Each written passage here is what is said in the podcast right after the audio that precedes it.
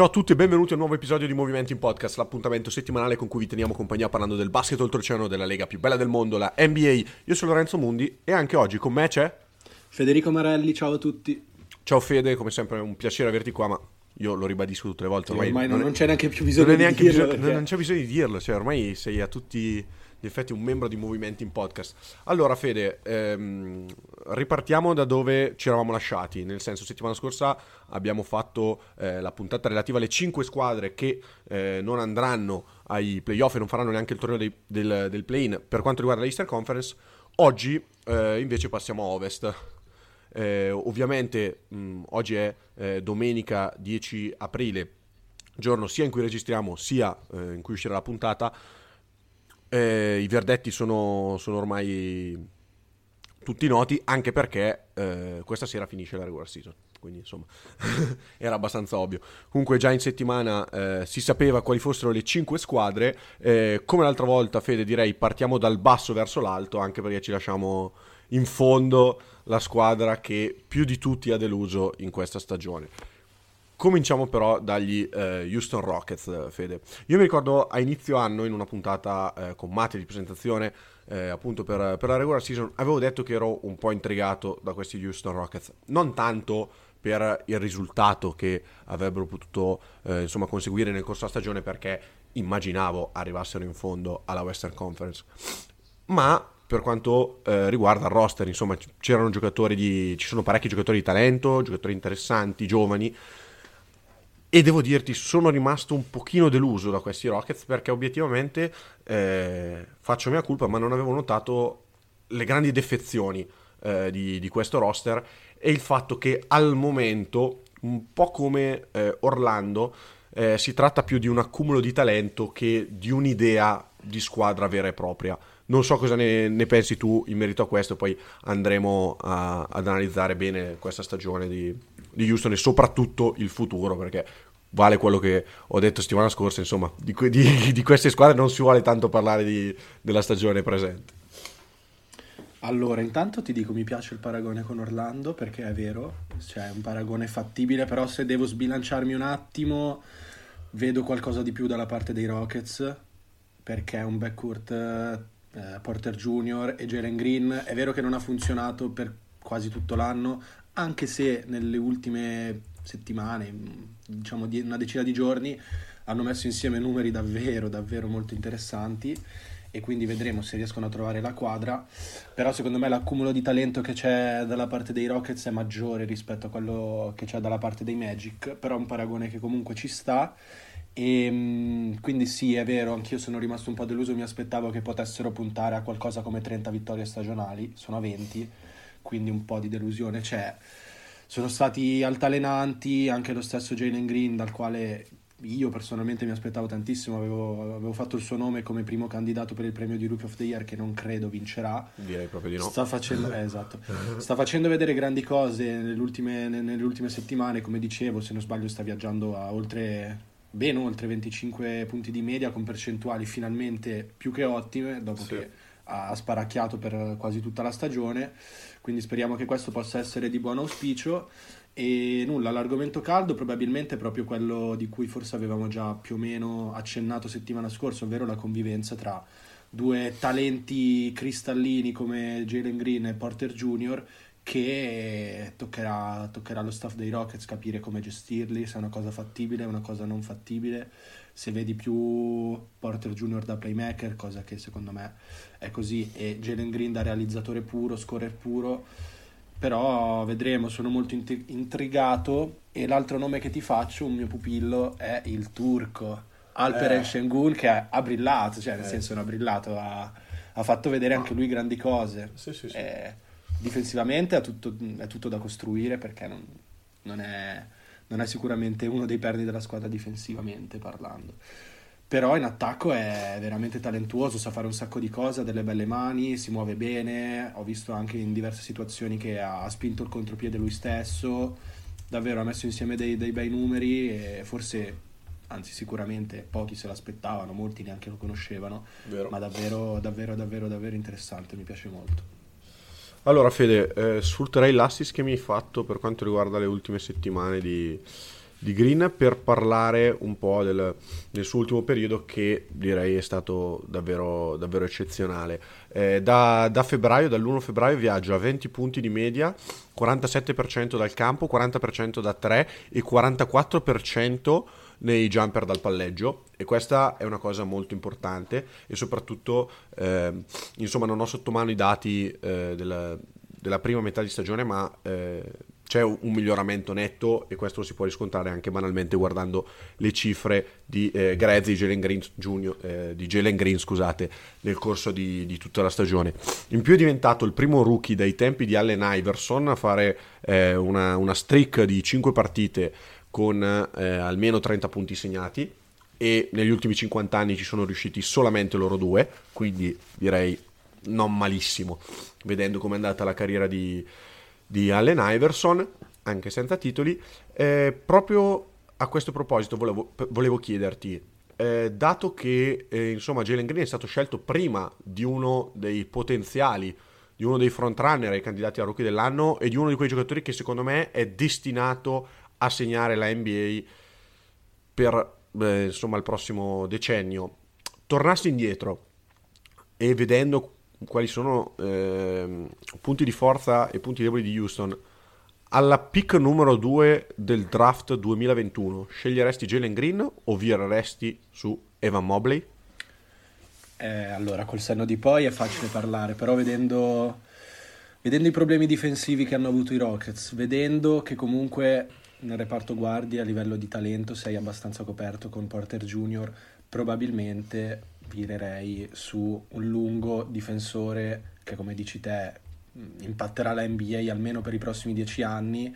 Probabilmente farei quel tipo di scelta però col senno di poi è troppo facile parlare. Mobley era indubbiamente uno dei cioè lo vedevi che era pronto che aveva tutte le carte in regola per, per spaccare però forse guardare giocare Green che aveva messo insieme numeri pazzeschi in, in G League era come dire andiamo sul sicuro, non prendiamoci un rischio e quindi capisco perfettamente la scelta fatta dallo staff dei Rockets, però con il senno di poi, se mi fai questa domanda, ti dico sì, andrei a puntare su un giocatore come Mobley che ti può improntare verso un sistema difensivo vero, solido per i prossimi anni. E questa è una cosa che in NBA è, è fondamentale se si vuole puntare a, ad arrivare in alto, quindi ti dico di sì, punterei su Evan Mobley. Eh, effettivamente, insomma, vedremo come si evolverà la, la, la carriera di, di, Jalen Green, però potrebbe essere un po' un, un rimpianto quello, quello di essersi lasciato scappare mobili, perché insomma io credo che sia il rookie più impattante in difesa, eh, anzi sono certo che sia il rookie più impattante in difesa che io abbia mai visto, su questo ho proprio pochi dubbi. E, e mi è sentito, mh, mi è capitato, pardon, di sentir parlare gente più grande di me e che ricorda il Kevin Garnett rookie e si dice addirittura che lui sia, impatta- sia stato più impattante difensivamente parlando anche di eh, Kevin Garnett nell'anno, nell'anno, da rookie. Allora, eh, Fede, hai nominato anche Sengun, ti dico, è un giocatore che va visto, va visto perché i suoi numeri non uh, gli rendono merito, eh, insomma se andiamo a vedere le cifre grezze non sono eccezionali, non sono male per un rookie, perché segna quasi 10 punti, 5 rimbalzi abbondanti, eh, 2,5 assist, split al tiro non eccezionali. Il problema è che, come hai detto tu, in difesa è abbastanza insostenibile, anche perché, eh, insomma, si lascia un po' trascinare da, da voler fare o la rubata o la stoppata di intelligenza un po' alla europea, non tanto di, di atletismo, perché insomma no, non è proprio la specialità della casa l'atletismo. Infatti fa tre falli su eh, 20 minuti, se parametriamo le statistiche a 36 minuti, che insomma non è una cosa che mi piace tanto utilizzare, ma è per dare senso, i falli diventano 5,2, vuol dire che fai più di 5 falli e idealmente non finisci la partita. Questo è, è, è banalissimo. Eh, dovrà migliorare sotto, sotto questo aspetto e però ha degli lampi di, di talento puro e delle visioni, eh, una visione di gioco che per quelle dimensioni probabilmente possiamo ritrovare solo in, in Jokic. Mm, sinceramente non, è una cosa che, che vedi fare solo, solo a loro due per, per, per, le dimensioni che hanno. non siamo su quel livello, ovviamente non è il giocatore come Jokic, eh, insomma, a cui puoi eh, affidare un attacco e lui probabilmente te lo porta da solo in top 5 ehm, o in top 10, però ha dei flash da passatore assurdi e insomma passare la palla da 1,90 m o passarla da 2,10 m Fede, tu che giochi a basket e lo giochi anche ad, eh, ad, alti livelli, sai meglio di me che, che cambia, cambia, tantissimo. Allora, eh, ultimo giocatore che hai nominato e eh, qua io voglio poi entrare perché tu hai accennato ehm, insomma una, la convivenza tra, tra, tra Jalen Green e Porter Jr. Allora, Fede, tu hai detto che vedresti meglio Kevin Porter Jr. Eh, come point guard e Jalen Green come realizzatore e su questo direi che ci sono pochi dubbi. Io però ho dei dubbi invece sulla capacità di Kevin Porter Jr. di giocare da, da point perché obiettivamente non mi sembra il giocatore in cui nell'NBA del eh, 2022 puoi dargli la palla in mano e, e, e far creare lui perché eh, ti dico banalmente eh, è sul dato forse di qualche giorno, ma eh, insomma non può essere cambiato di molto perché siamo a fine stagione, quindi i numeri non, eh, non variano di molto, ovviamente la singola partita incide eh, il giusto. Ha un pessimo, ma pessimo davvero, assist to turnover ratio di 1,89, quando alla point guard si richiede una cifra ideale, diciamo intorno ai 3. È 1,89, cioè, significa che non arrivi a fare due assist per pale perse eh, infatti gli assist in questa stagione di media sono 6,2, le eh, pale perse sono 3,2, dato che tra l'altro è riuscito anche ad abbassare un po', però eh, capisci, capisci, anche tu che non è, non non è incoraggiante. Percentuale da 3 punti quest'anno incoraggiante, 37% su, su, quasi 7 tentativi, ma ho paura che sia forse una, una shooting luck, cioè non so, questo giocatore è davvero talentuoso. Ricordiamo che Houston l'ha preso per niente perché Cleveland l'ha sostanzialmente cacciato per una seconda protetta top 55, se non erro, quindi una seconda anche finta. Però, insomma, eh, quest'estate sarà, sarà da rinnovare e eh, bisogna prendere una scelta, nel senso che il fatto che tu abbia tanti talenti, tanti giovani, è positivo, ma ricordiamoci che poi ai giovani devi dare il contratto e quindi devi prendere delle scelte. La prima scelta da prendere eh, quest'estate, secondo me, è quella di, di, vedere cosa fare con Kevin Porter Jr. Tu, Fede, cosa al netto di questa stagione di, mh, mm, e di quello che ha fatto vedere a Houston, Cosa, cosa, faresti? Tanto dipende dal, dal, potere economico che avrà Kevin Porter Jr., che tra l'altro io non saprei minimamente immaginare quale possa essere la sua richiesta.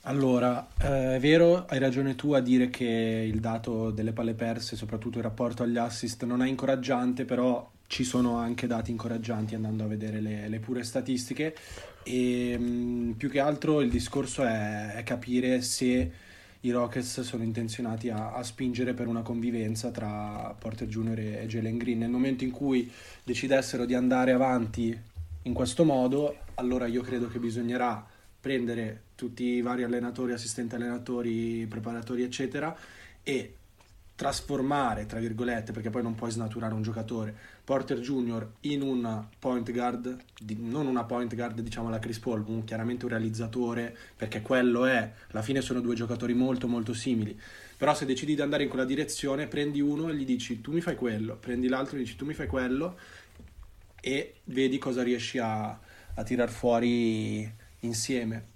E se invece dovessero rendersi conto che la convivenza di due non è possibile, eh, a questo punto imbarcherei il buon Porter Junior e mi tengo stretto Jalen Green, senza alcun tipo di dubbio. Ma anche al di là del talento, anche solo per una questione eh, contrattuale, nel senso Kevin Porter Junior va firmato prima di eh, Jalen Green. Quest'estate gli si può offrire ehm, già l'estensione, ad esempio, a Kevin Porter Junior, nonostante ovviamente abbia un altro, contra- un altro anno di contratto nel, nel rookie scale. E eh, invece Jalen Green eh, ha altri tre anni eh, di, di, contratto sotto rookie scale. Allora, ehm, giovani abbiamo grosso modo ehm, parlato, parlare di Garuba, Christopher, Kevin Martin mi sembra cioè, davvero impossibile, Fede. Non, non so cosa ne pensi No, tu, ma esatto, esatto. hanno giocato talmente poco. Garuba ha faticato a trovare addirittura minuti in G League. Quindi, insomma, è difficile. Sono, sono ancora tutti molto giovani. È difficile, però, ehm, analizzare i, i giovani perché hanno davvero giocato poco. Eh, un ultimo dato sulla stagione di Houston, che secondo me è quello un po' più preoccupante. Sono arrivati tre strisce di sconfitte parecchio lunghe, una di 15 partite, una di 12, una di 8. E questo secondo me mh, è un male, nel senso, tre strisce di, di- di sconfitte così lunghe eh, vanno poi a influire sulla mentalità eh, dei giocatori. Insomma, in NBA hai tante occasioni per vincere una partita, nel senso puoi vincere contro chiunque perché sappiamo come è fatta la regular season NBA, cioè ehm, puoi vincere anche contro, contro la prima, puoi vincere anche se sei senza obiettivi contro una squadra con obiettivi, abbiamo visto come Cleveland è riuscita sostanzialmente a buttare via il fattore campo del play-in perdendo con Orlando, squadra che stava giocando a perdere, mentre Cleveland aveva tutto l'interesse nel mondo a finire eh, settima o ottava. Tra l'altro, forse è una cosa che può fare ancora. non- Al momento sono. Vabbè, al momento ottava, quindi è una cosa che può fare ancora. Però avere il fattore campo anche con Brooklyn non era, non era male. Comunque, ehm, cosa che invece quella non può più succedere, di quello sono, sono abbastanza certo. Andiamo ora da- ad affrontare la questione da un punto di vista salariale che è quello che poi interessa anche un po' alle squadre. Ci sono tre giocatori, John Wall che eserciterà sicuramente l'opzione quest'estate, 47 milioni, sicuramente lo rifiuta, Eric Gordon che fondamentalmente entra nel suo ultimo anno di contratto perché lui anche è sotto contratto anche per 20 milioni e 9 nel 2023-24, ma non sono garantiti. Quindi questo è il suo ultimo anno di contratto effettivamente. Non credo che a 35 anni, eh, insomma, Houston non taglierà Gordon e Christian Wood, che entra anche lui nell'ultimo anno di contratto da 14 milioni. Poi Schroeder andrà in scadenza e non credo proprio rimarrà lì. Ma questo direi che non, non è praticamente interessante. In chiave trade, tolto John Wall che rimane secondo me anche con un solo anno inscambiabile. eh, Gordon e Wood, tu cosa faresti Fede? Li terresti ancora oppure proveresti a eh, massimizzare il loro valore?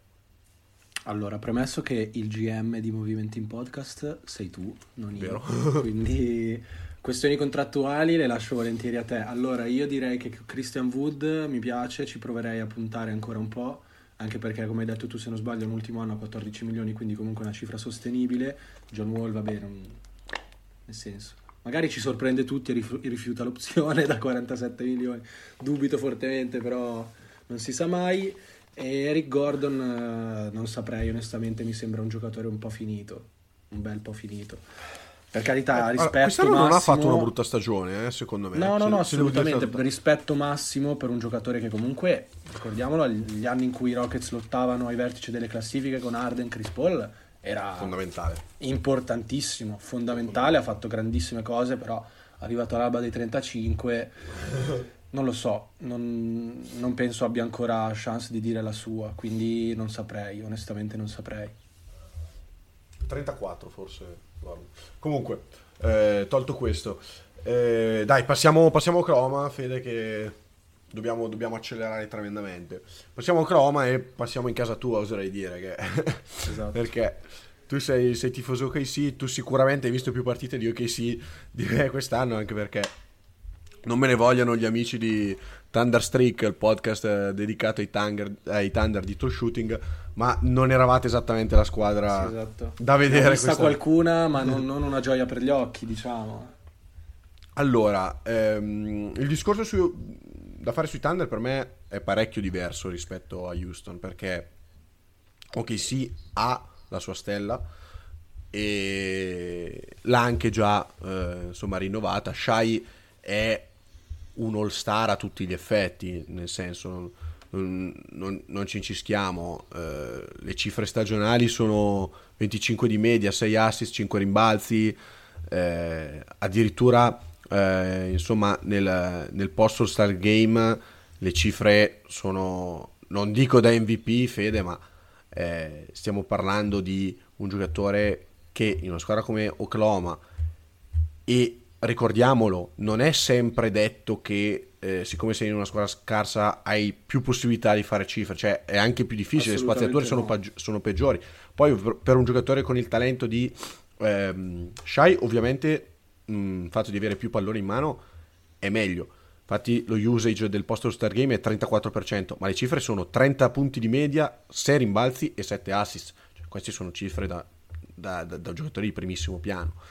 Io non so ancora dirti sinceramente se è un vero e proprio primo violino di una squadra che vuole puntare al titolo. Era una domanda che volevo girarti, ecco. volevo fare un po' questo gioco in cui io faccio la domanda e tu rispondi. Ecco, no. allora... Dai, eh. prosegui con il tuo discorso, dai, facciamo finta che te l'ho chiesto io. Eh, allora, io non, non, sono ancora sicuro, nel senso che il fatto che lui sia stato in un Oklahoma City, eh, tolto l'anno di Pole Gallo, in cui sostanzialmente non hai mai combattuto eh, per nulla, L'anno scorso ha giocato 35 partite, tra l'altro, anche quest'anno ne ha saltate un sacco. Eh, è difficile ancora dirti sia il giocatore che può trascinare la squadra oppure no, non lo è assolutamente.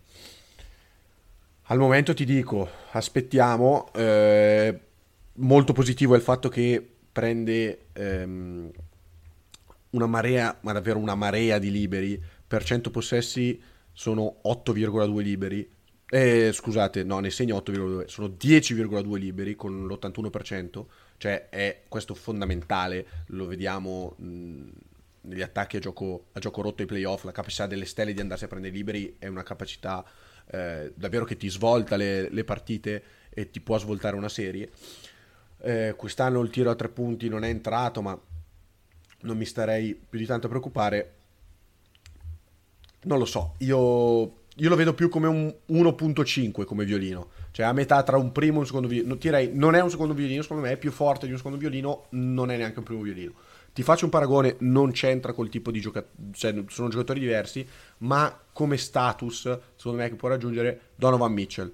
Cioè quel giocatore secondo me è troppo forte e forse eh, è più ball dominant di Shy sicuramente, però comunque che per rendere al massimo bisogno della palla in mano ma non abbastanza da guidarti una squadra al titolo. Secondo me siamo in quella, in quella direzione lì.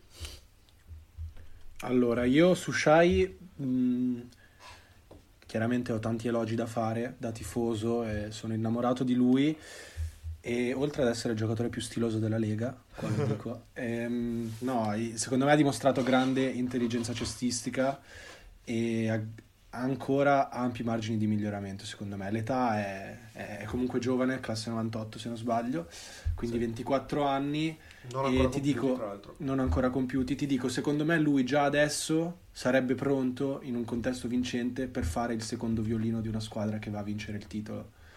Mi piace il discorso che fai te del, dell'1.5, il paragone con eh, Donovan Mitchell e quindi è vero, non, non, non, siamo ancora pronti per dare una risposta definitiva a questo quesito, però io intanto me lo godo, me lo coccolo e vediamo quello che, che il futuro gli potrà riservare. Secondo me, davvero già oggi, nonostante in carriera non abbia mai avuto l'opportunità di lottare, di, di giocare in squadre che lottano ai vertici, sarebbe pronto per essere un secondo violino o un 1.5 di una squadra che punta a vincere e quindi vedremo cosa i Thunder riusciranno a costruire intorno a lui. Le, le, scelte, come sappiamo, ci sono e non sono poche nei prossimi anni e quindi staremo a vedere. Allora, invece io vado su un mio pupillo ora, Dort. A me fa impazzire alla follia. Questi giocatori qua, mh, mm, questi giocatori underdog eh, che, che, escono fuori dal nulla con una, un amore per il gioco e un insomma, la, la, garra ciarrua proprio, come direbbe il buon Adani, eh, che hanno l'effort che mettono in campo eh, e attenzione, stiamo parlando di un giocatore che, perché eh, non so se hai letto la, la, la, dichiarazione di José Alvarado, giocatore di New Pelicans, che ha detto che la difesa è 95% cuore.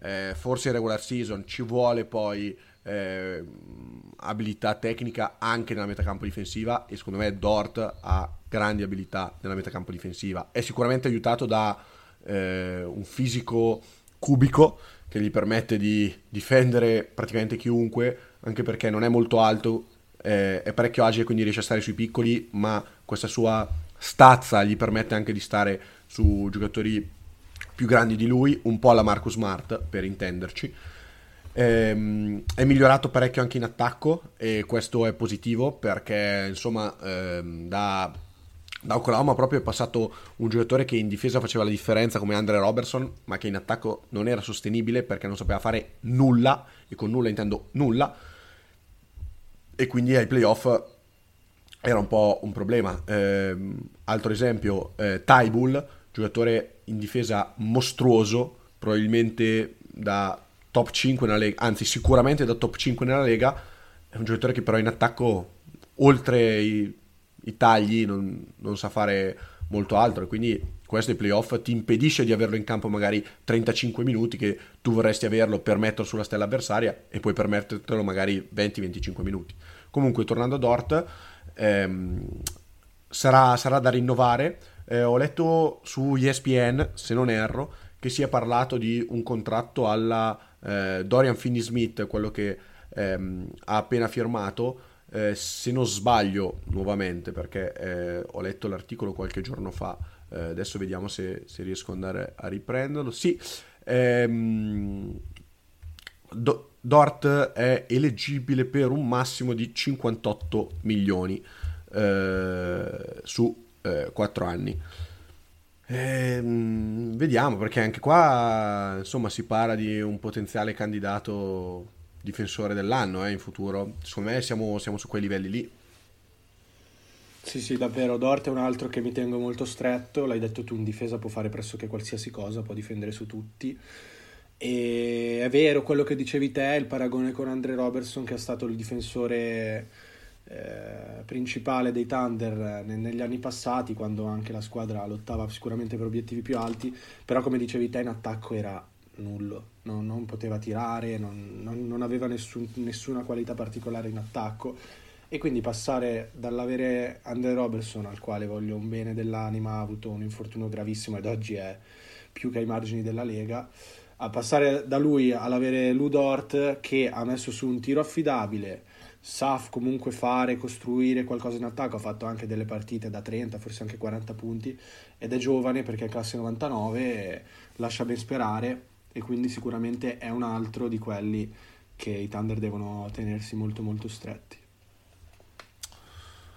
Sì, allora, passiamo uh, al, all'ultimo giovane, direi uh, Josh Giddy, anche perché qua sugli altri uh, non mi soffermerei più di tanto. Um, tanti giovani hanno fatto vedere cose interessanti, soprattutto in questo ultimo periodo in cui i Thunder hanno schierato gli Oklahoma City Blue, ovvero la squadra affiliata della G League. Um, però, insomma, facendo una, paro- una, panoramica su queste cinque squadre dobbiamo essere un po' più, più celeri, un po'... Eh, un po' aridi anche di, di, dettagli sui vari roster. Eh, ripeto, se volete essere informati a 360 gradi sui Thunder, vi consiglio il podcast eh, Thunder Streak.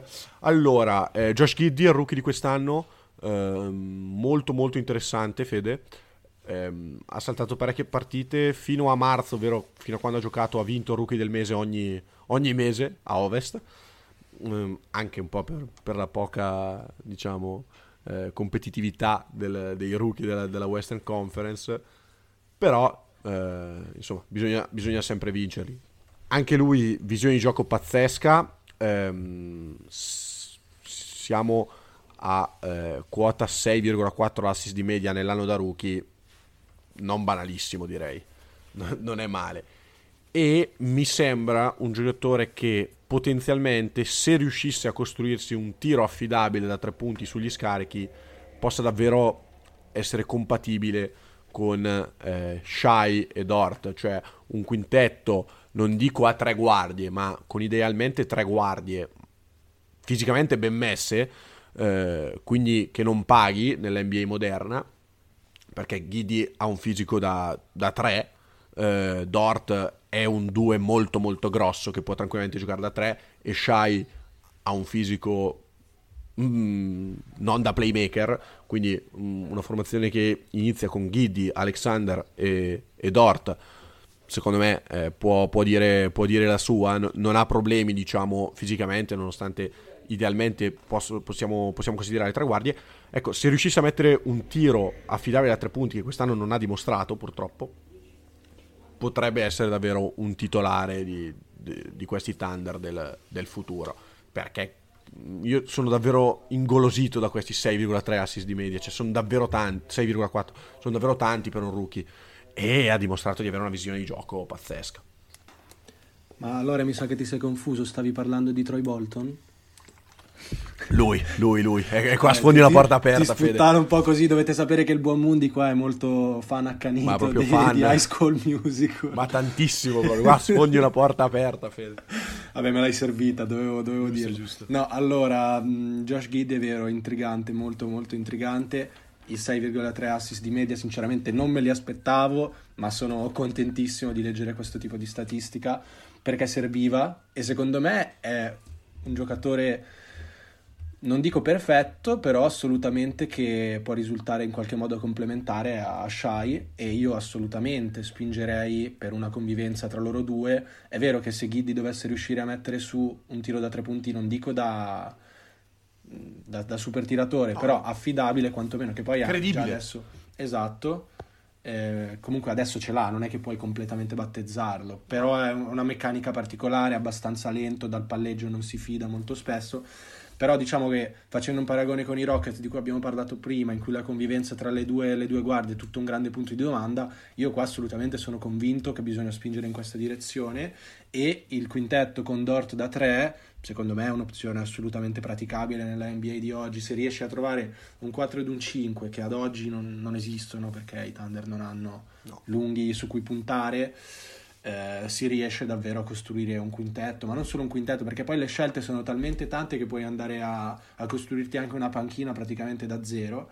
E quindi io sono da tifoso super super fiducioso e quindi sì, secondo me il, il pacchetto guardia il pacchetto esterni non dico che sia, che sia completo e pronto per, per andare a vincere i titoli in futuro perché sarebbe un po' un po' presuntuosa come no. affermazione, però secondo me se hai delle ottime basi di partenza adesso bisogna andare un po' a lavorare sul reparto lunghi che al momento non esiste. Però, come detto, le scelte ci sono, il materiale c'è su cui lavorare, quindi sono assolutamente fiducioso. Eh, Fede, mi hai servito un assist meraviglioso perché ehm, hai parlato di reparto guardi e reparto lunghi e io invece ti vorrei parlare di eh, attacco e difesa, ma perché è collegato? Perché eh, insomma eh, Oklahoma ha parecchie scelte nei prossimi anni.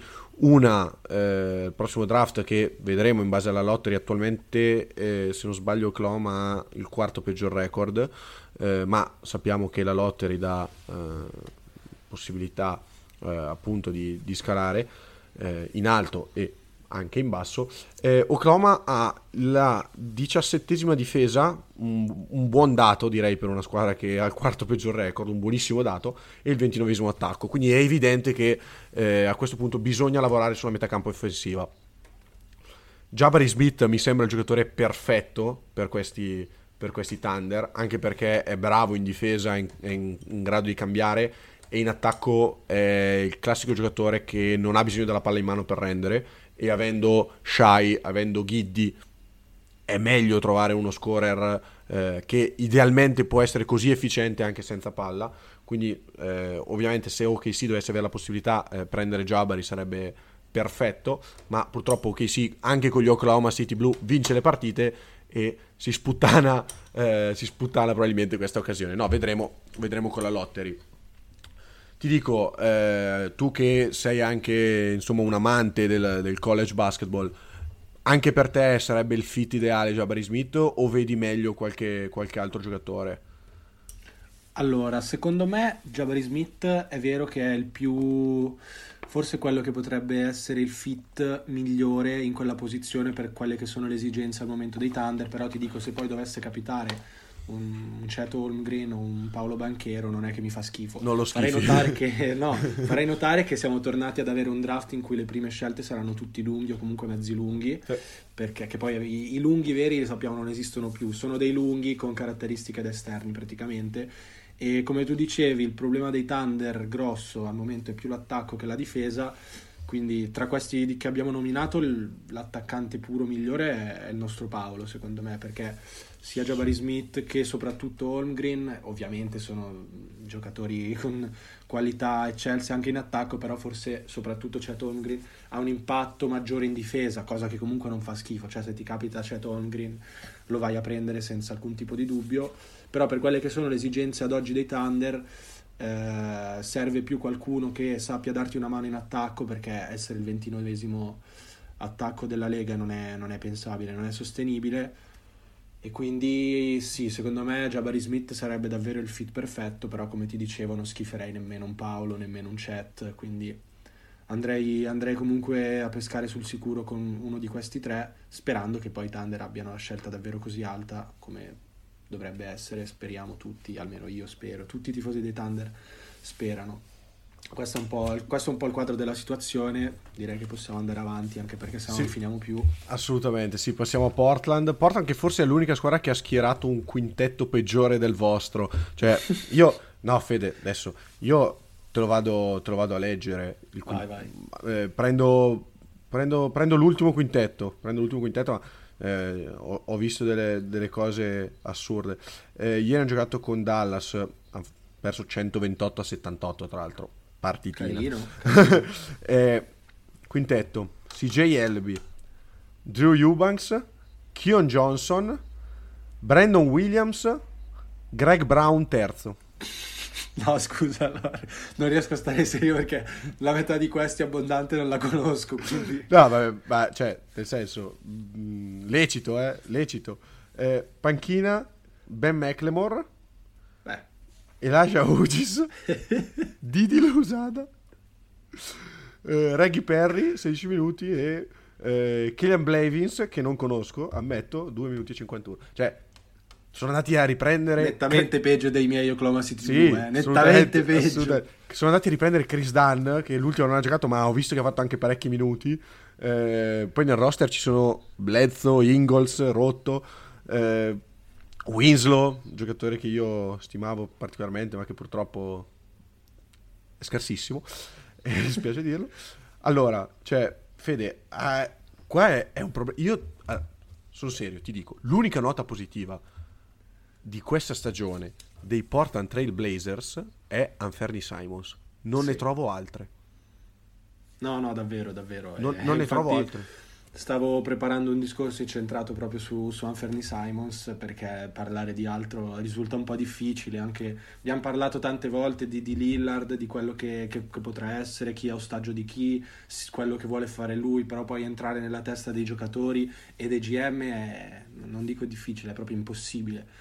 Cioè sono Quindi... 2-19 post Star Game, eh, ma ti rendi conto? Cioè, eh, ha vinto no, solo per sbaglio. prima, stavamo preparando la, la, puntata, leggevamo che il record nelle ultime 10 cita 0 vittorie, 10 sconfitte, ma non, non, può essere altrimenti se ti presenti a giocare con, con, con quei giocatori lì, con tutto il rispetto, eh, però davvero io pochi ne conosco, anche solo di nome, e l'NBA la guardo, non è che sono proprio l'ultimo arrivato, quindi eh, insomma, non, non, poteva che essere altrimenti. Onestamente, se ripenso a che a quelle che erano le aspettative a inizio stagione, eh, comunque leggi Lillard, leggi McCallum, leggi Nurkic, l'obiettivo minimo si poteva pensare un, un play-in e poi la, la, stagione è andata storta.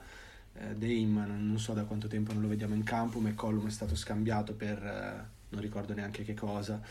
E quindi eh, c'è odore di, di, ricostruzione in casa Blazers, però davvero vedere certi, certe cifre, certi numeri, anche certi nomi, non me ne vogliate, io, io stimo qualunque giocatore arrivi a giocare in NBA anche solo per un minuto, io lo stimo tutto il mio rispetto, però leggere certi nomi veramente risulta un po', un po', complicato. Sono un po'. Io non sono tifoso dei Blazers, però è una franchigia che mi sta abbastanza simpatica ma poi comunque in generale anche le franchigie che mi stanno meno simpatiche, è, è brutto vedere certe situazioni e non trovare praticamente lati positivi di cui parlare. L'unico, come dicevamo, è, è Anferni Simons, che sicuramente è l'unico forse dal quale provare a, a ripartire.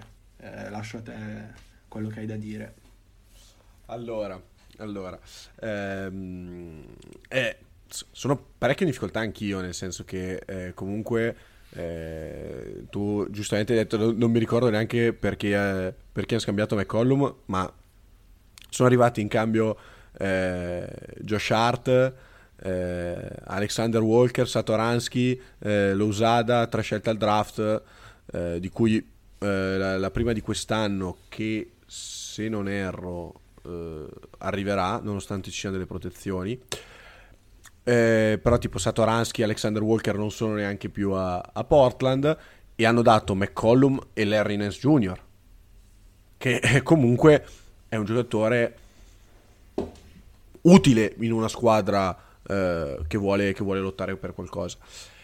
E secondo me questa trade, se poi eh, la sommiamo alla trade Covington, eh, in cui hanno ceduto Covington e Powell a, a, ai Clippers, ho avuto un lapsus sul secondo, e da cui anche da lì hanno ottenuto pressoché il nulla, perché sono arrivati Bledsoe, Winslow, eh, Keon Johnson, Qua mi sembra evidente che c'è stata l'idea di un rebuilding totale, rebuilding totale che però va completato cedendo Lillard perché eh, insomma spiace dirlo ma ormai Lillard mh, mm, non credo sia il giocatore che ti porta a vincere un titolo, eh, quantomeno non da solo.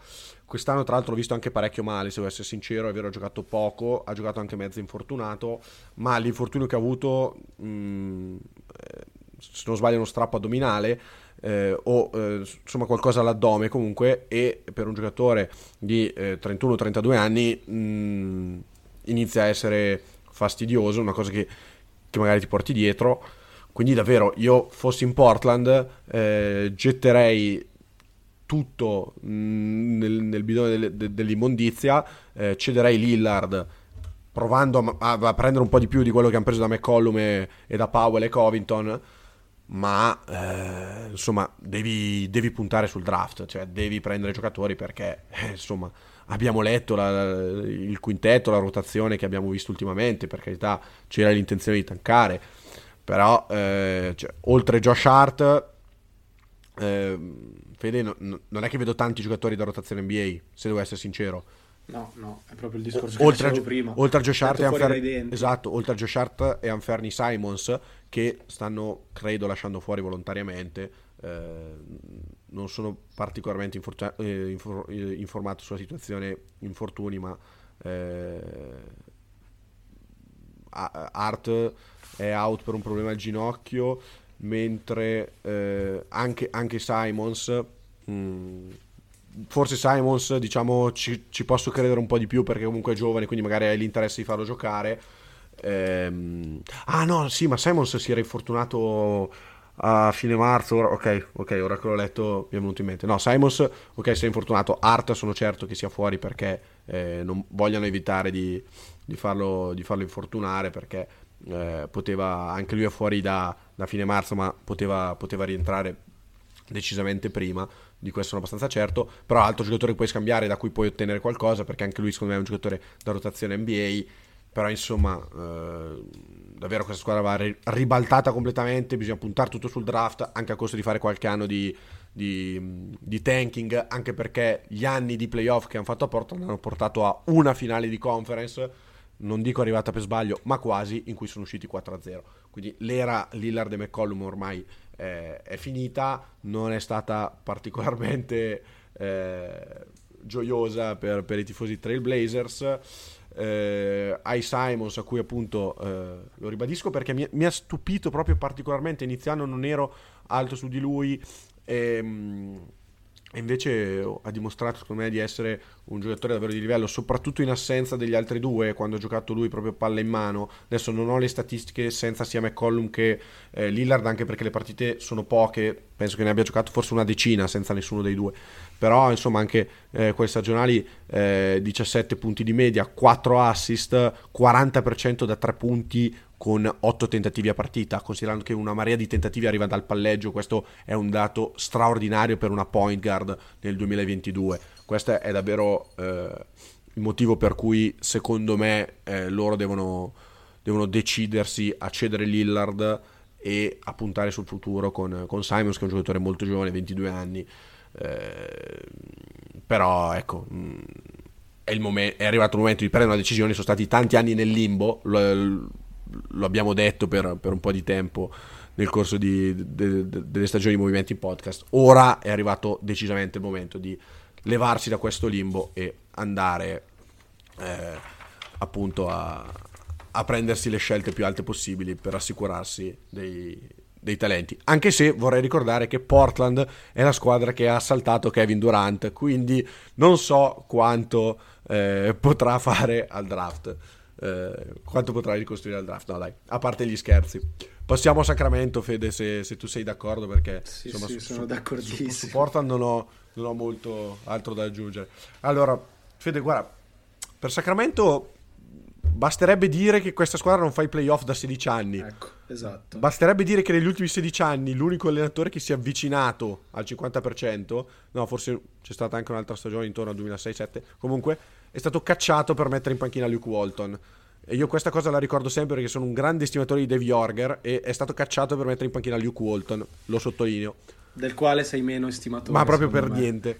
Basterebbe anche dire che nel draft del 2018, Fede, uno dei più talentuosi e profondi della storia e vi consiglio, se mh, mm, proprio di fare ehm, proprio un, un, giochino in questo momento, aprite il, eh, la pagina eh, Wikipedia, che è più accessibile a tutti, del draft del 2018 e andate a vedere le scelte, ci sono, non voglio esagerare, 30 giocatori che hanno stabilmente il posto in NBA, ma davvero ed è una cosa assurda per un draft. Comunque, in un draft così sono riusciti a prendere con la seconda scelta Marvin Bagley.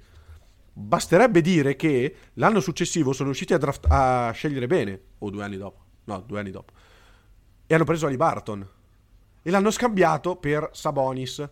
Fede, devo, devo aggiungere altro? No, no, basta così, Lore, non, non c'è bisogno di infierire perché Devo aggiungere altro. Se c'è qualche tifoso Kings all'ascolto mi sa che ha messo giù. Sì, pe- pe- penso sia buttato, se, se, se, era in macchina, se ci sta ascoltando in macchina, penso si sia schiantato contro il guardrail.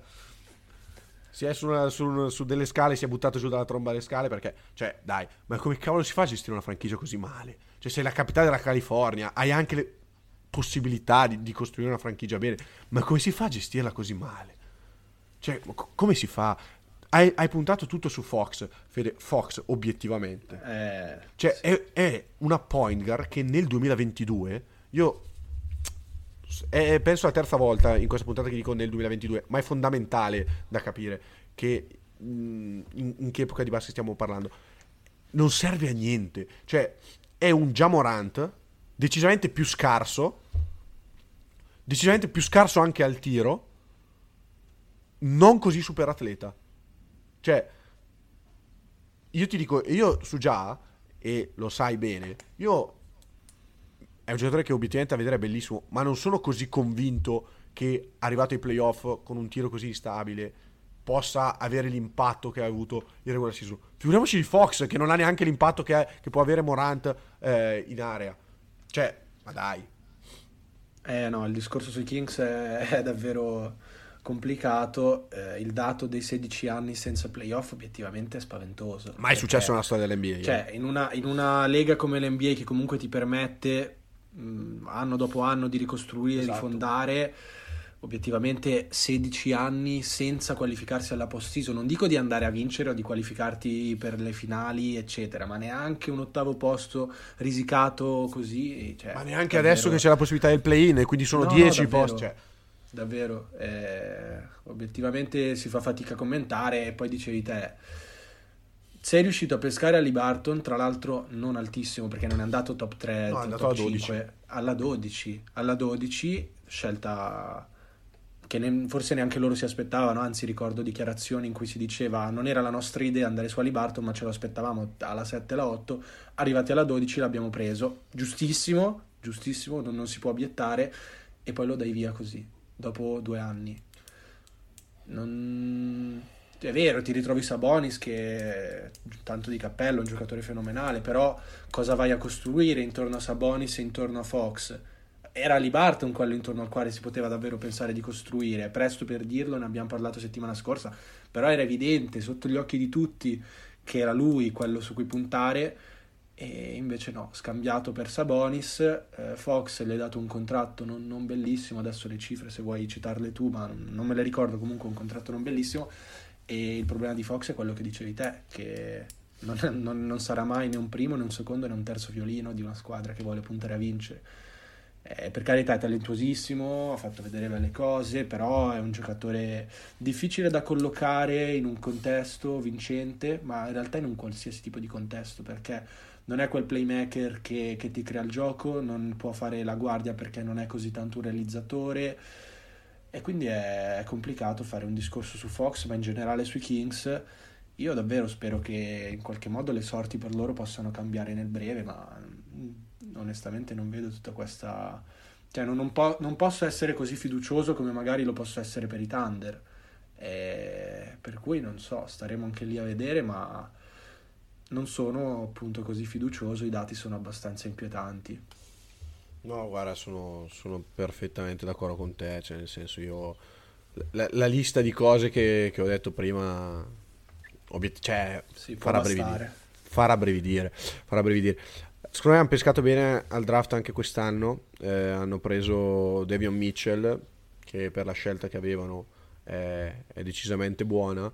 Eh, nelle ultime 10, se non sbaglio, tutte senza, senza Fox. Eh, sta viaggiando a 19 punti e 8,7 assist di media. Una cosa che tra l'altro mi sembra di aver già visto. Ali Barton quando non c'era Fox viaggiava a queste cifre. Vabbè, eh, quindi eh, verrà, verrà, ceduto anche, anche, anche Mitchell. Quindi se, se, se, ai Kings va bene qualcuno lo, lo si cede. Eh, Fede, mh, mm, non lo so. Qua cioè, c'è proprio poco da dire, nel senso non... No, no, infatti. Su Sacramento cosa si può dire? Allora, l'anno scorso ha fatto una buona stagione Richard Holmes, ok? Gli hai dato un contratto carino anche, perché non troppo dispendioso. Quest'anno hai preso un centro.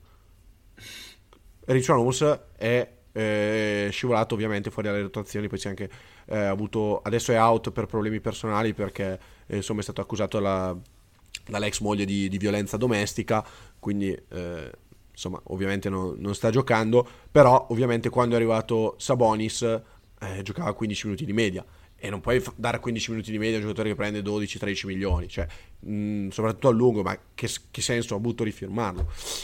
L'unico giocatore che secondo me davvero ehm, ha, eh, ha cittadinanza in una squadra di livello in NBA è Harrison Barnes, che ha anche un contratto molto carino, che tutte le deadline viene dato per partente, ma che invece è ancora qui.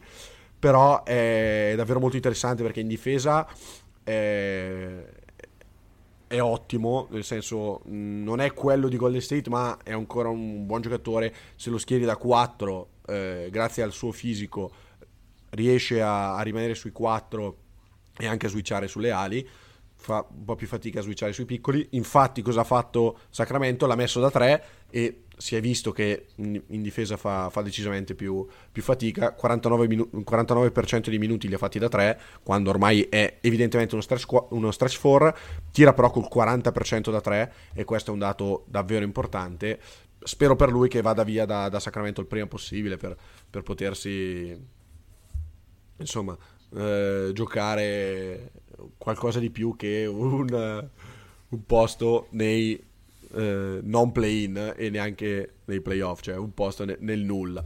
Eh, io, Fede, su Sacramento non avrei molto da aggiungere, non so te, ma davvero. Mm. No, no, no, io nemmeno direi che possiamo passare all'argomento forse più caldo di tutti. Oh, siamo un'ora di puntata un... e adesso avremo un'altra ora per parlare. Siamo quasi un'ora di puntata e facciamo un'ora ora sulla squadra più deludente di, di questa stagione.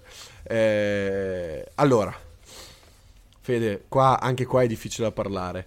Eh, sono la seconda peggior squadra dal posto Star Game dietro solo a Portland. Eh, hai detto che Portland è 0-10 nelle ultime 10, loro sono 2-8. Eh. Quindi non è, che, non è che andiamo tanto lontano. Sono riusciti a non... Ah, ovviamente, non so se abbia detto, ma stiamo parlando dei Lakers, per chi non se ne, sì. chi non se ne fosse accorto.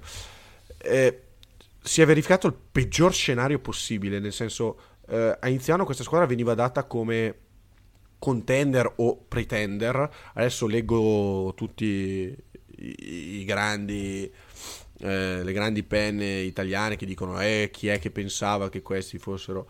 Questi inizialmente erano dati come contender, al massimo come pretender. C'erano dei dubbi? Assolutamente sì, li avevamo sollevati anche noi, ehm, che non siamo, non siamo nessuno, però insomma c'è una squadra con LeBron James, Anthony Davis, Russell Westbrook, una serie di veterani. Carmelo che, Anthony. Carmelo Anthony, una serie di altri veterani che eh, purtroppo non si sono rivelati all'altezza, ma che almeno per qualificarsi al torneo del play-in cioè, lo davamo per scontato bastasse. E invece eh, non è bastato. Allora, io quello che ti posso dire è che, come hai detto te, non siamo nessuno qua e non, ho, non voglio fare assolutamente il figo quello che se la tira, però sai benissimo che io non ho, non ho mai avuto dubbi sul fatto che i dubbi fossero tanti, nel senso che fin da subito ho detto no, secondo me questa cosa non funziona. E siamo perfettamente d'accordo. E... Però non pensavo che non funzionasse a questo livello. Cioè, qua Ma io ti dico, non sono così tanto sorpreso, Lore. Cioè, io non sono. Io mi aspettavo.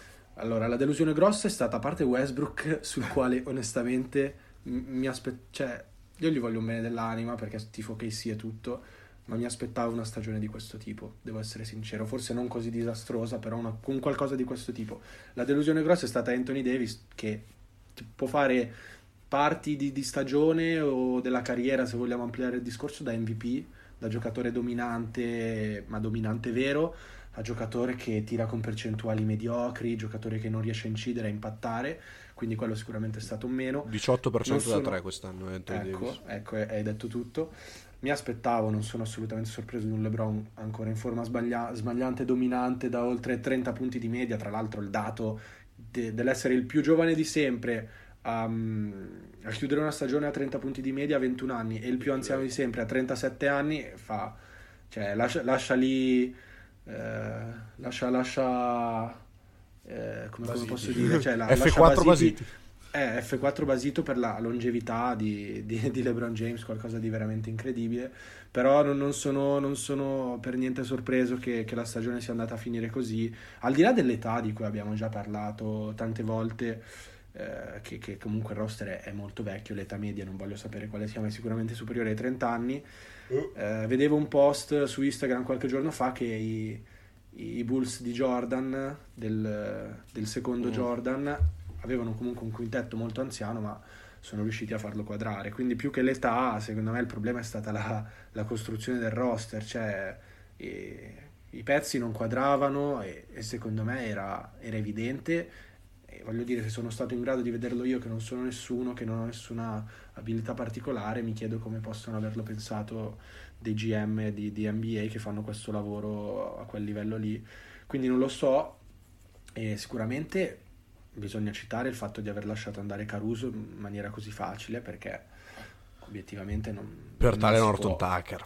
Eh, non si può, non si può. Tale Norton Tucker in realtà io ci speravo perché secondo me aveva fatto vedere delle buone cose, però ha deluso anche lui. So, sai, qual è, sai, qual è, per me il problema, Fede, di Tale Norton Tucker?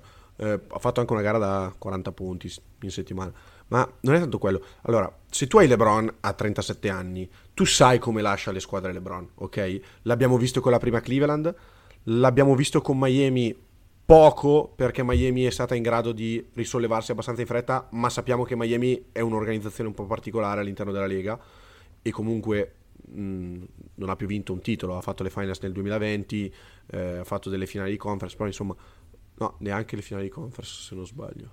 No, non ha fatto le finali di conference. Vabbè, comunque, cioè, tu hai LeBron 37enne, hai tutto il tuo futuro impegnato perché sai che la prima scelta disponibile è quella del 2027 o 2026. La 2027 forse è la prima che puoi dare, la 2026 la hai. Insomma, eh, comunque, sai quello. Cioè, se scegli di dar via Caruso per tale Norton Tucker, vuol dire, secondo me, che comunque non sei convinto che tu possa vincere ora. Ma se tu non sei convinto che, vin- che tu possa vincere ora, mh, hai sbagliato completamente la costruzione del roster. perché hai puntato tutto su LeBron, su Davis, su quello che ti ha detto LeBron. Cioè, per me c'era una profonda confusione all'interno del um, management dei Lakers che va al di là della trade Westbrook. Perché Westbrook è stato un po' il parafulmini della stagione di merda dei Lakers. Scusate il francesismo.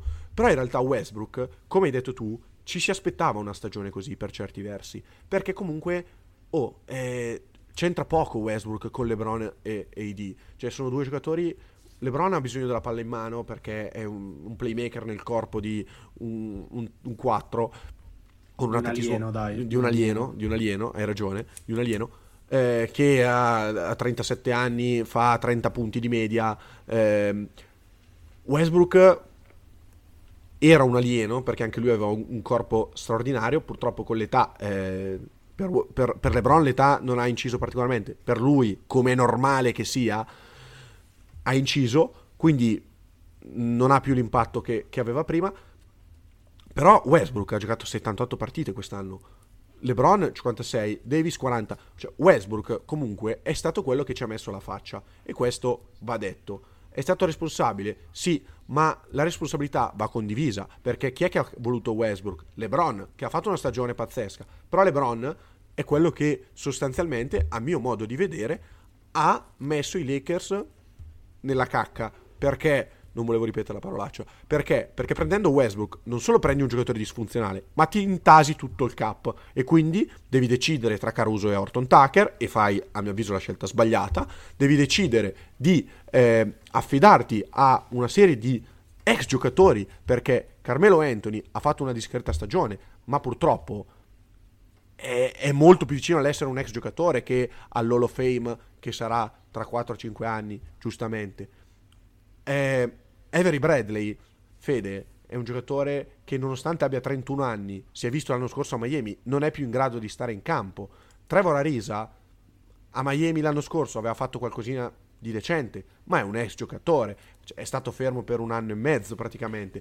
Wayne Ellington è un ex giocatore, Dwight Howard è un ex giocatore, Roger Rondo è un ex giocatore, Kent Bismore è un ex giocatore, DeAndre Jordan è un ex giocatore, sei andato anche a ripescare degli ex giocatori perché in stagione hai avuto per tre partite Darren Collison e quattro partite Isaiah Thomas, altri due ex giocatori. Cioè, vuol dire che non solo hai sbagliato tutto, ma hai una confusione tale che non sai minimamente dove andare. E in questa situazione ti ci sei messo per colpa di LeBron che ha voluto Westbrook, ma anche per il fatto che non sei stato minimamente, ma dico minimamente, in grado di prevedere che eh, firmare 4, eh, 4, 5, 37 anni non ti avrebbe portato da nessuna parte. Guarda, credo che tu abbia centrato perfettamente il punto ed era un po' il discorso che volevo fare io all'inizio sul fatto che il roster, al di là dell'età, sia stato costruito senza un grande senso logico. Veramente la lista ah, degli ex giocatori... Bravissimo la lista degli ex giocatori è spaventosa. Cioè, può capitare che in una squadra vai a pescare magari un paio di giocatori a fine carriera, dal quale non puoi pretendere più di tanto. È normale, però credo che tu ne abbia nominati 10 e dove pensi di andare? Mm, e poi hai, fatto bene a, a citare anche il, eh, il discorso su LeBron, che sicuramente ha fatto una super stagione, però diciamocelo, eh, le prese per il culo le GM di qua, le GM di là, ma LeBron ha voce in capitolo. Uh. Assolutamente, assolutamente. Non voglio dire che sia il GM dei Lakers, ma non siamo neanche tanto lontani dalla realtà. Per cui sicuramente di errori ne sono stati fatti tanti, tantissimi, troppi. E, mm, e davvero, più che altro adesso il discorso è capire come fare, co- eh. cioè quale, qual, qual è l'idea per il futuro, perché comunque ti ritrovi con un LeBron 37enne, un Westbrook che ha fatto più schifo che altro, 32enne che prende più di 40 milioni l'anno, non so 47. quanti altri. No, eh, ha la, play, la player option. Ha la player option, ok. Quindi... E quindi adesso bisogna capire un po' che fare. Io a inizio anno, tra le, le mille perplessità, eh, ero stato contento di due firme. Una era quella di Malik Monk, che comunque ha fatto il suo. Sì, eh, sì, ampiamente. Una nota una nota diciamo discretamente positiva, l'altro era Kendrick Nunn che mi piaceva, non si è mai visto, mai. No.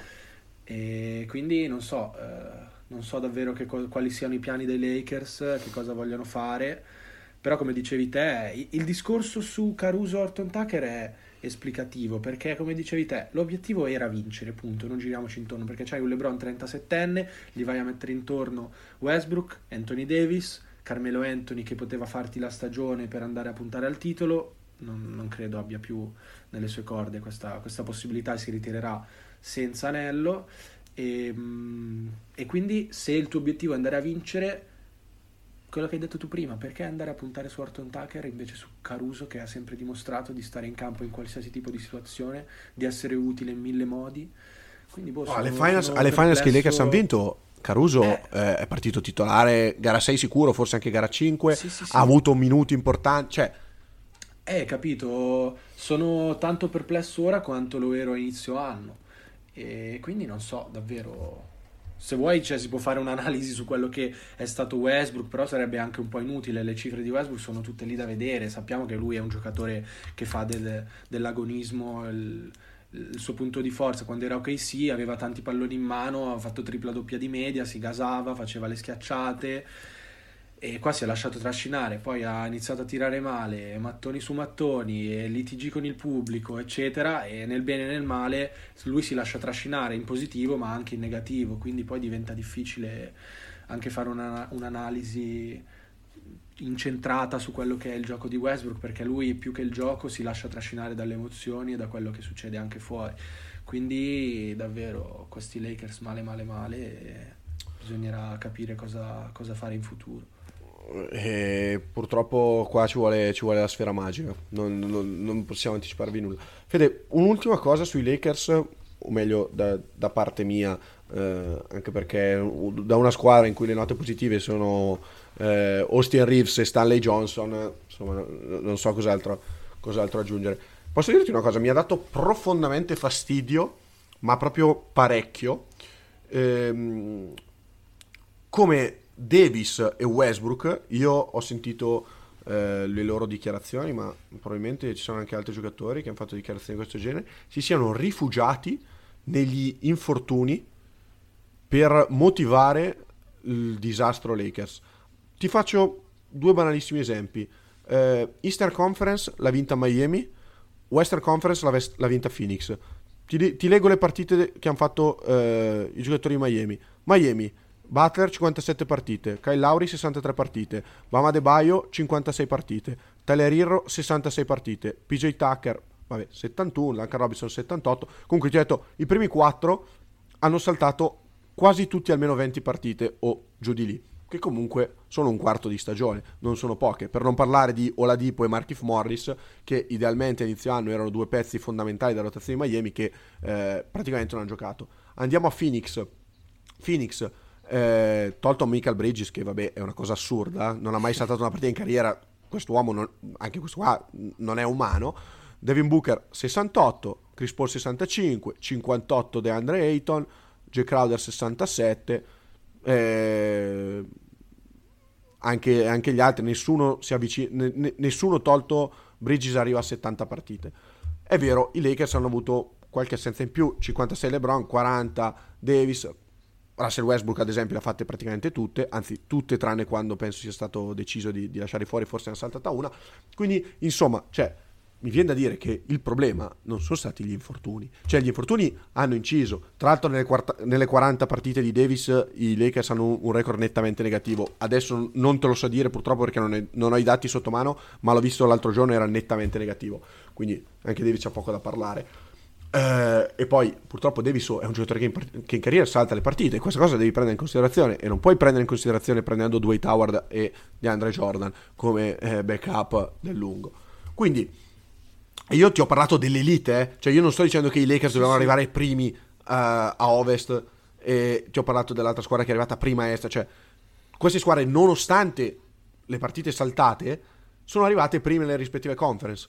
Altro esempio i Clippers i Clippers non hanno avuto per tutta la stagione Kawhi e Paul George l'hanno visto praticamente col binocolo. Eppure ai play-in ci vanno per di più con il fattore campo. Perché eh, sono arrivati settimi o sto facendo una gaffa clamorosa? No, ottavi. Ah, però manca ancora una partita. No, però eh, giustamente ottavi, Minnesota è. Comunque hanno la possibilità di, di due partite i, i, Clippers perché sicuramente arrivano ottavi. Cioè, non lo so. Eh... No, ma guarda, ma ti dico allora, punto uno, se vai a costruire un roster che è più che un roster è una casa di riposo, che cosa ti aspetti? Tra l'altro, tra l'altro. Che cosa ti aspetti? Cioè, banalissimo, ragionamento talmente banale che però a quanto pare bisog- c'è bisogno di farlo. Punto due, eh, come dicevi te, è un problema che non hanno solo i Lakers, ma che hanno, penso, tutte le squadre NBA, perché gli infortuni fanno parte del gioco. Br- brutto da dire, però è così da sempre, quindi non, non, è che puoi dire abbiamo avuto gli infortuni, sì, caro, ma ce l'hanno avuti tutti gli infortuni.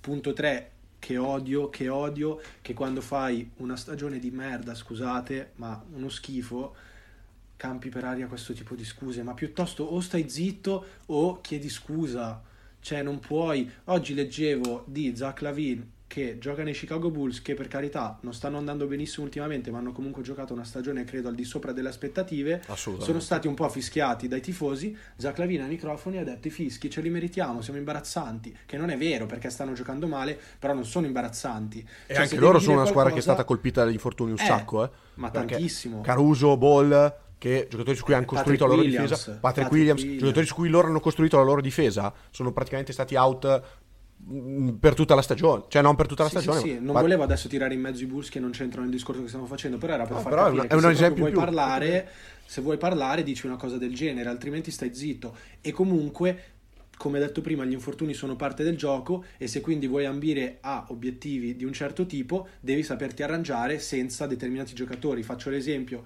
di una delle squadre, forse la squadra che ha sorpreso di più, i Memphis Grizzlies, nelle partite senza Jamoran, che è il loro giocatore principale, 20 vinte, 3 perse. Che va bene, è, è un caso raro perché obiettivamente è, è, più di quello che si, si, pensava, più di quello che gli si chiedeva, però significa che comunque anche senza il loro giocatore principale hanno un sistema che gli consente di andare a giocare e vincere le partite, senza questi grandi nomi. No, no, è, è che hanno organizzato un sistema che gli permette di andare in campo in questo modo. I Lakers hanno sbagliato tutto e onestamente andare a dire dopo una stagione imbarazzante, eh ma gli infortuni no, è inaccettabile, gli infortuni no. E poi hanno ragione i tifosi dei Lakers a esporre i, gli striscioni con scritto Kobe avrebbe giocato. Sì, lo sappiamo, Kobe avrebbe giocato perché Kobe era Kobe e non si può andare a incolpare LeBron che sta fuori le ultime, due, le ultime 4-5 partite quando i Lakers erano ancora lì a lottare per il play-in è vero, Kobe avrebbe giocato, però Kobe è un discorso a parte. Però il malumore in casa Lakers è del tutto giustificato e non puoi andare a dire eh ma gli infortuni. No, bro. Taci, non si fa. taci per favore. Non si fa. Guarda, Fede, io concluderei l'argomento Lakers, anche perché siamo andati parecchio lunghi anche oggi, con la citazione di LeBron, chi ha inventato il play-in deve essere licenziato. Grazie, grazie Lebron di questa, tua, di questa tua citazione che in campo sei sempre straordinario, fuori dal campo spesso e volentieri ti dimostri non una mente acutissima.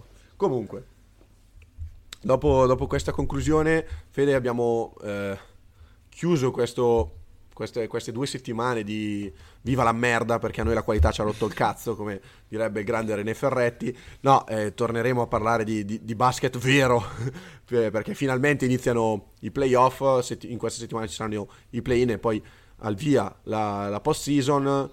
Eh, parlavamo, ci, vogliamo fare la, la, classica puntata del bracket che, che facciamo tutti gli anni.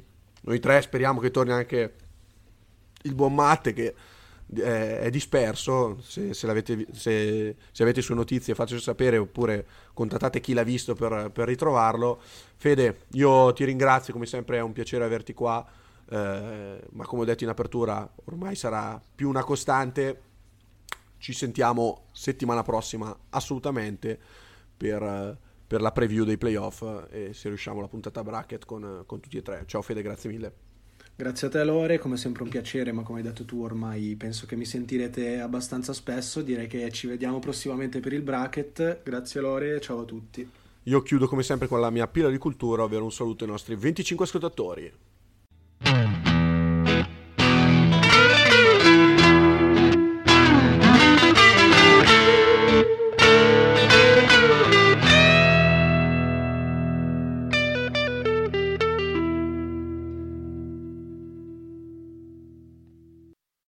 Redeemed a $50,000 cash prize playing Chumba Casino online. I was only playing for fun, so winning was a dream come true. Chumba Casino is America's favorite free online social casino. You too could have the chance to win life changing cash prizes. Absolutely anybody could be like Mary. Be like Mary. Log on to ChumboCasino.com and play for free now. No purchase necessary. Void where prohibited by law. 18 plus terms and conditions apply. See website for details. The voice in the preceding commercial was not the actual voice of the winner.